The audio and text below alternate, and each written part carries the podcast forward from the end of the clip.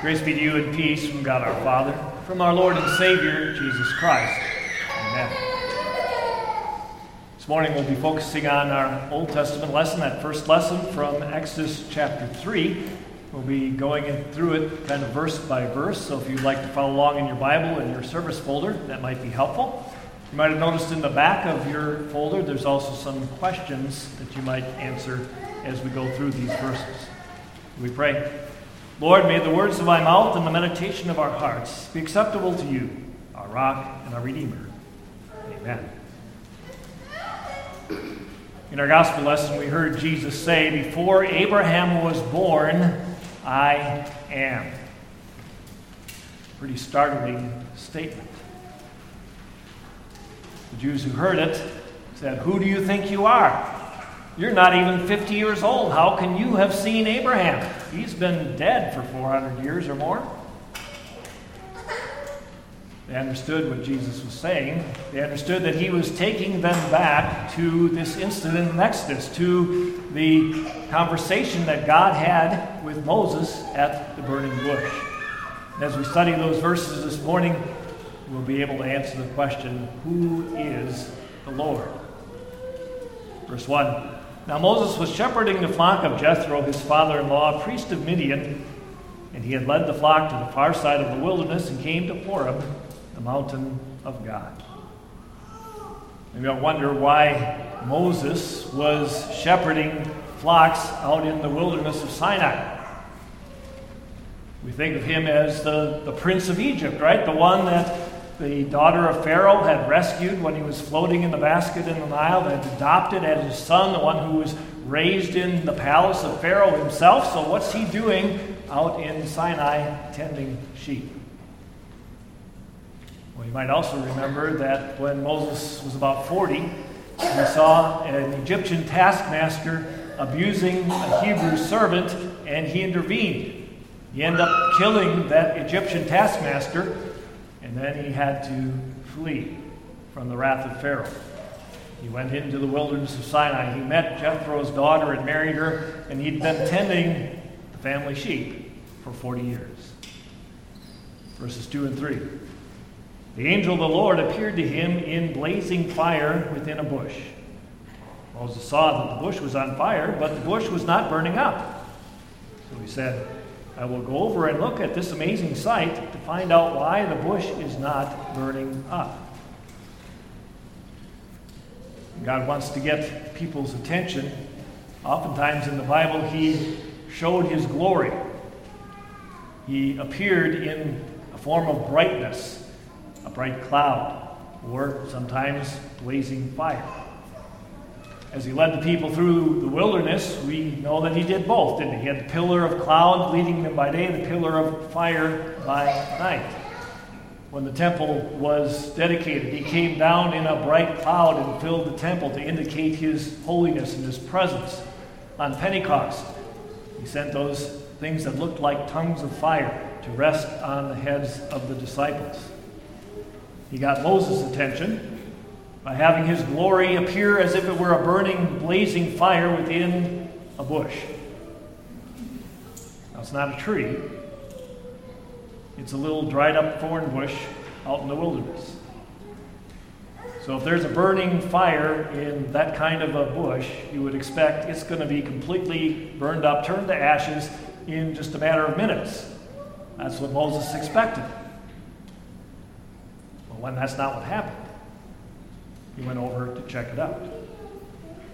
Verse 4 When the Lord saw that Moses had gone over to take a look, God called to him from the middle of the bush and said, Moses, Moses. Moses said, I am here. The Lord saw. God called Moses by name. Shouldn't pass over those things very quickly. Moses, you might remember, was raised by his own mother, who was hired by Pharaoh's daughter to be his nursemaid. And she would have taught him about the promises of God. He knew what God had said to Abraham, Isaac, and Jacob. He knew the promises of God. But what had happened? The Israelites were living in Egypt. They were foreigners in a foreign country, and now the Egyptians were making them slaves and, and persecuting them. And he himself was a fugitive from justice living out in the middle of nowhere. He wasn't enjoying the pleasures of the palace anymore where he had grown up. He must have been tempted to think where is this God of Abraham, Isaac, and Jacob? Does he really exist? Are his promises really true? Where is he? Doesn't look like he's doing much. Looks like he's forgotten Israel. Looks like he's forgotten me. No. God appears to him. He hasn't forgotten He calls Moses by name. He hasn't forgotten Moses. There's great comfort for us in those words, isn't there? God promises you and me, never will I leave you, never will I forsake you. He always knows where we are. He always knows what's going on in our lives. He calls us by name. In fact, Scripture reminds us that He has redeemed us. He's purchased us from sin, death, and the power of the devil to be His own. Purchased us with the blood of Jesus shed on the cross. He calls us by name. He says, You are mine. At our baptism, He claimed us, He placed His name on us verses 5 and 6. The Lord said, Do not come any closer. Take your sandals off your feet, for the place where you are standing is holy ground. Then he said, I am the God of your fathers, the God of Abraham, the God of Isaac, and the God of Jacob. And Moses hid his face because he was afraid to look at God. When we're tempted to think that maybe God doesn't know or God doesn't care, our view of God is really diminished. We see him as weak, forgetful, as powerless, as uncaring. But then, God shows himself to us. He does it today, not in the burning bush, but through his word. And we realize how wrong our view of God has been. In the holiness of God strikes fear in our hearts, as it struck fear in the heart of Moses. We realize how sinful we are, how powerless we are, how frail we are. We realize that that blazing fire that's burning in the bush, but not burning it up, that consuming fire of God is what should envelop us for all eternity because of our sins. So if Moses doubted the presence and power of God, when God appeared to him, when God told him, You're in the presence of the holy God, you're on holy ground, take off your sandals. There's no reason or room for doubt about the power and presence of God any longer. The presence, power, and holiness of God revealed his sin and filled him with fear. May we never lose that awe of God as we think about who He is, as we think about His omnipresence, of His omniscience, of His omnipotence, as we think about His holiness and His glory. Verses 7 through 10.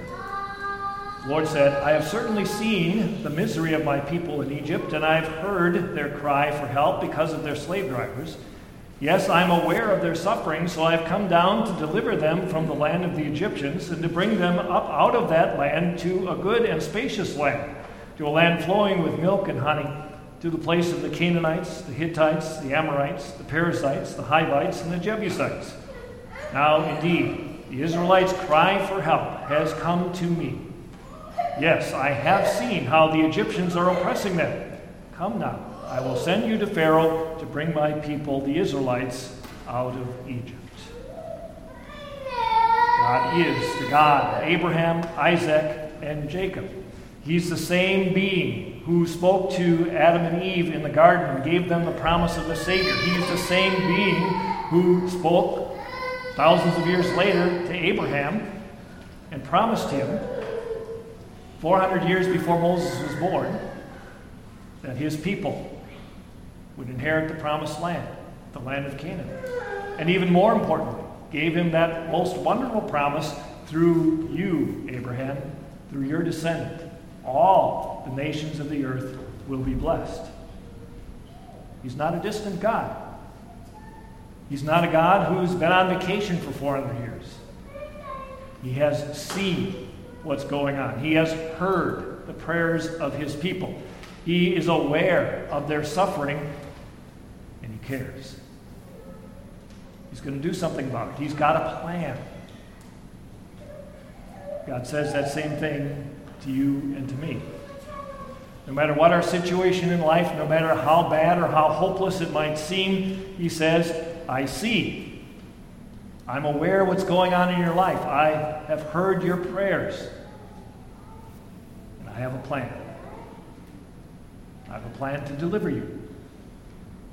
My ultimate plan is to be with you and guide you through all the trials and temptations and tribulations of life and take you safely to be with me in the promised land of heaven. Verses 11 through 13. But Moses said to God, Who am I that I should go to Pharaoh and that I should bring the Israelites out of Egypt? So he said, I will certainly be with you. This will be the sign to you that I have sent you. When you have brought the people out of Egypt, you will serve God on this mountain. But Moses said to God, If I go to the Israelites and say to them, The God of your fathers has sent me to you, and they ask me, What is his name? What should I say to them? God told Moses that he had come personally to him to call him to be the deliverer, to be the one who would lead his people out of Egypt to the promised land. Forty years earlier, Moses had thought that's what he would do. On his own, he thought he would deliver God's people. That's why he intervened and killed that Egyptian taskmaster. But his attempt at being Israel's deliverer failed. It failed because he did it on his own. Hadn't had the call from God. He hadn't sought the Father's will. He did it all on his own. And so it failed. And now, 40 years later, Moses is thinking just the opposite way, right? God comes to him and says, I want you to be delivered. And he says, Who am I? And he makes all kinds of excuses why God should choose someone else. In fact, finally at the end, he says, God, I don't want to do it. Just pick someone else. You've ever tried to do something that you thought was the right thing to do, was a good thing to do, and it failed. There's some questions that you can ask. Did I do this on my own? Did I do it without any guidance from God, without asking for His help and His strength? Did I think I can do it with my own strength, with my own power? Did you, like Moses, do it but get involved in something that was clearly against one of God's commands? So Moses did. He killed the Egyptian. That wasn't God's plan. It's a difficult line for us sinful human beings to walk, to walk that path between sinful self confidence and sinful self deprecation. Moses was on both sides of it. We can fall off the path to the one side and say, It's my power, it's my strength, I don't need God. God, you can help someone else, I got this one. That's not going to work. Or we can fall off the path to the other side and hear God saying, Well, here, here's something I want you to do. And we say, Well, who am I to do that, God? I can't do that. We don't trust Him to be with us and to give us the strength. The answer devote ourselves to the study of His Word, isn't it? To do all we can to learn what His will is for the world, for us, for His church, to study His Word, to ask for His help and His guidance. He's promised, I will certainly be with you.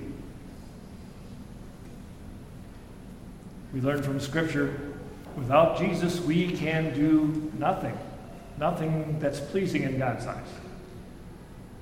But with Jesus, connected through faith to Him, the true vine, He gives us the strength to produce much fruit. Verses 14 and 15. So God replied to Moses, I am who I am. He also said, You will say this to the Israelites I am has sent me to you. God also told Moses, Say this to the Israelites The Lord, the God of your fathers, the God of Abraham, the God of Isaac, and the God of Jacob, has sent me to you. This is my name forever, and this is how I am to be remembered from generation to generation. Moses said basically, ask God for a letter of introduction, a referral, right? He, he's saying, if I go to the Israelites and say, follow me out of Egypt, I'm going to take you to the promised land and go, why should we listen to you? How do we know you're not just making this up? So God answers his request. He says, Tell them, I am has sent me to you. I am the God of Abraham, Isaac, and Jacob. Not I was, even though they've been dead for 400 years. I am still now their God. I am the one and only true God, the one who simply exists, the one who is outside of anything and everything, totally independent, outside of time, the same yesterday, today, and forever. The Lord is the one who created everything that exists by the power of his word. The Lord is the one who gave the promise of the Savior to Adam and Eve. The Lord is the one who spoke to Abraham and promised him the land and a Savior. He is the one who took on flesh and blood and came into this world so that he could carry out his promise to crush the serpent's head. He is the one who is always present to keep every single promise he's ever made. He is the light of the world and the consuming fire. He is the one who forgave Moses for killing that Egyptian and then called him to serve him and to be the deliverer, to lead his people out of Egypt into the promised land. And the same one who forgives all of our sins because of what Jesus has done for us and calls us to serve him in faith each day. He is the one who knows everything that's going on in our lives, who calls us by our name who hears our every prayer, and who is leading us through this life to the promised land in heaven. He is the God who, although we don't see a little burning bush up in front here, who's here right now. That's what he promised. Wherever two or three gather together, there am I with them. Stand in awe of God. Then, Trust that He is certainly with you as He promised for Jesus' sake as you live your lives in faith each day. Amen. Please stand.